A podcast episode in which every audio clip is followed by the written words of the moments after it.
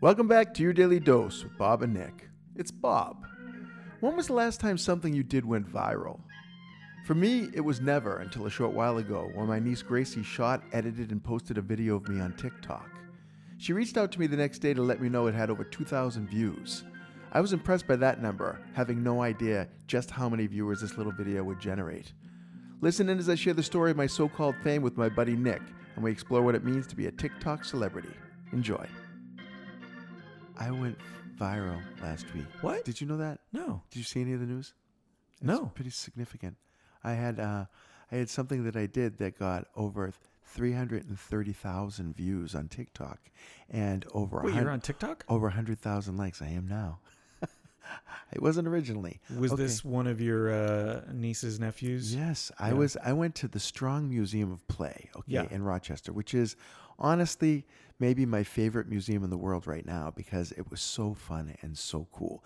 And as you know, I'm a child, so I love play things and I will engage and play if given the opportunity. So I went into this place, which is it's not just geared for kids, it's geared for adults too. It has the Toy Hall of Fame where I reintroduced myself to probably a hundred different toys I had as a kid that I loved that I haven't seen since I was a kid. So it was a super nostalgic, beautiful experience. But it had all these activities that you could do. Like there was this wall that went up three stories and it was a, a projection wall. You could see yourself in this wall. Yeah. And if you clap your hands over your head, a bubble forms over your head with your face in it. Whatever your facial expression was when you clapped, that's what's in the bubble. So you can imagine I'm wanting to put many different faces into this little thing, and I'm commenting on it. What I wasn't realizing was that my niece, Grace Ann, is recording all of this. And she's rather popular on TikTok. And she compiled my greatest hits from this from this museum into a 60 second film and posted it on TikTok. And the last I checked, and I'm sure it's higher than that now, it was 330,000 views and 100,000 likes and like 2,000 comments from people saying everything from, oh, the, I'm that guy. I'm exactly that guy, to Yeah. I wish my uncle was like that, to I love this guy. You know, it was just this lovely thing. And yet at the same time, it was surreal because it wasn't like I was going to jump in and, and create more content Yeah. to try to ride this wave. But to have that many people that I don't know commenting on something that I did was heady and strange. So And, uh, do you? I've got so many questions. Yeah. Do you want to make a TikTok and do this stuff all the time? Uh, you know something? I love the idea that I could touch that many people, but maybe with something meaningful, something more useful. I don't know. You know, so I, I got onto TikTok just so I could watch it. Just so I could watch the numbers grow, which sounds really egotistical, but this was a realm where I was traveling at the time. I was relatively unmoored, and then to have all these strangers just recognizing the silly thing that I did. It was a it was a lot of silly things I mm-hmm. did. I mean, literally, it took took me from doing Blue Man Group music on tubes to doing a little dance and playing the marimbas around this vertical marimba to um, being in a little virtual Wegmans grocery store as a checkout clerk and in the end quitting because everything was too confusing to being in a, um, a dizzy house. This really confused me, this dizzy house, because you think you know how it's going to go. It looks Oh, like it's a all optical illusions, yeah, like you're floor- walking towards the the corner. floor looks yeah, it looks Yeah. just like it's tilted this way, but it's tilted the opposite way, and my eyes and my brain did not connect. I look like a drunk person walking through the space.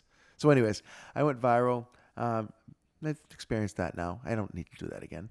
Uh, but but it was interesting to experience it. Also, to give my my niece Gracie a little bit of that attention that because it was all coming through her. She created it. Oh, by the way, I should have said that it was positioned as what happens when you take your uncle to a children's museum. Oh yeah. And then it's, you know, this dude being silly and crazy in this environment with all her little comments as I went along.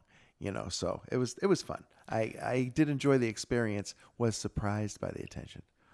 This was I, I was curious about this. I was thinking about this on the way over because when you're captured on film as opposed to doing something on stage, and Yeah. whether that's improv or theater, um, you know, you can always when you're doing it on stage, at the end of it, it's over. You could do it a little bit different next time. You could do something completely different. Improv, same thing. Oh yeah. Like you're not sitting there regretting going, oh, I should have done this instead of this. You're just on to the next thing because you'll never Yeah. really do that exact same thing again.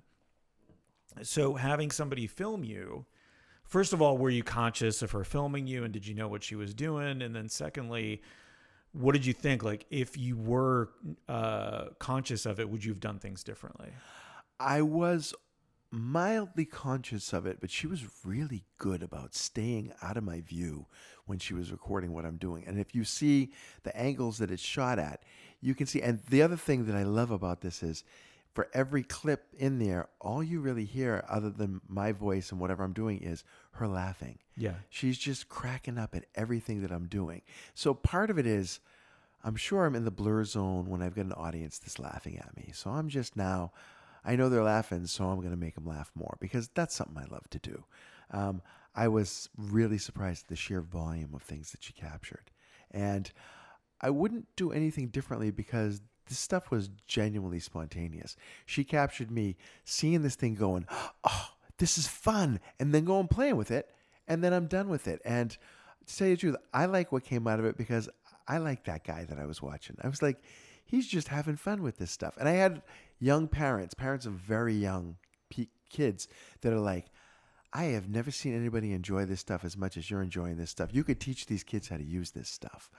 I was gonna say maybe this should be your thing where you go from museum to museum, and your niece can Right. film it, and it's just Bob at museums. That's I, I thought to tell you the truth that it's actually a pretty good ad for the museum itself. Oh yeah, because it is just sheer fun and silliness and and there was so much of it and oh man there were such creepy dolls all over the place too all the old retro dolls oh it was it was a magical place i i, I loved it and there was a b- butterfly garden where you go Oh, in cool. and a giant it was it was in the shape of a butterfly attached to the building and they had hundreds and hundreds of chrysalises and pupae and cocoons why don't we have this here? uh, honestly i was, I, mean, I guess that's what the theme parks are. well, I was recording some of the things that they do for my client, the Science Center, because it's a simple little thing. Like they had these incredible dollhouses, and I love miniatures. I just I get lost in them. I think they're fun and cool. So they have these incredible dollhouses, but in front of the dollhouse, there's a little screen, and it says "I spy." Find the ship. So now you're not just looking at a dollhouse, you're looking for a little ship inside one of the dollhouses. Really, and the kids are completely engaged by these simple little exercises Yeah.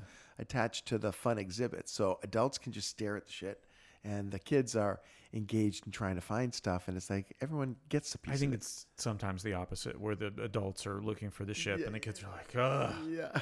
can I just have my phone back? My gosh." There was some of that. Too. Weird uncle is doing a bunch of stuff on TikTok, and I want to watch that and like and comment. Weird Uncle. That could be my new show. Weird it. Uncle. I have, you know, I got I had other nieces from all over the country, not all over, mainly New England, reaching out to me, congratulating me on my TikTok fame, which was hilarious. I'm like, you saw that? Oh yeah, because they're friends with Gracie because Yeah. she's their cousin. Uh, but it, it was fun to see that as well. So hey, I reconnected with a lot of my family over this trip that I went, and it was really it was a good fun trip overall. That's fun, and mostly through TikTok. Uh, Thank you, TikTok. Thank you, TikTok. Hey, it's Nick. Thanks for listening.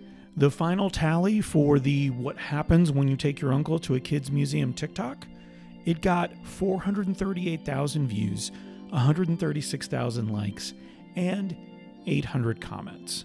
And that's not even really the final tally. This piece of inspiration from Bob and his niece will exist out there forever. And I feel pretty good knowing he'll continue to inspire people to have fun, especially at museums, whether they're kids' museums or not, and make noise at the library. Well, don't do that. Have a great day.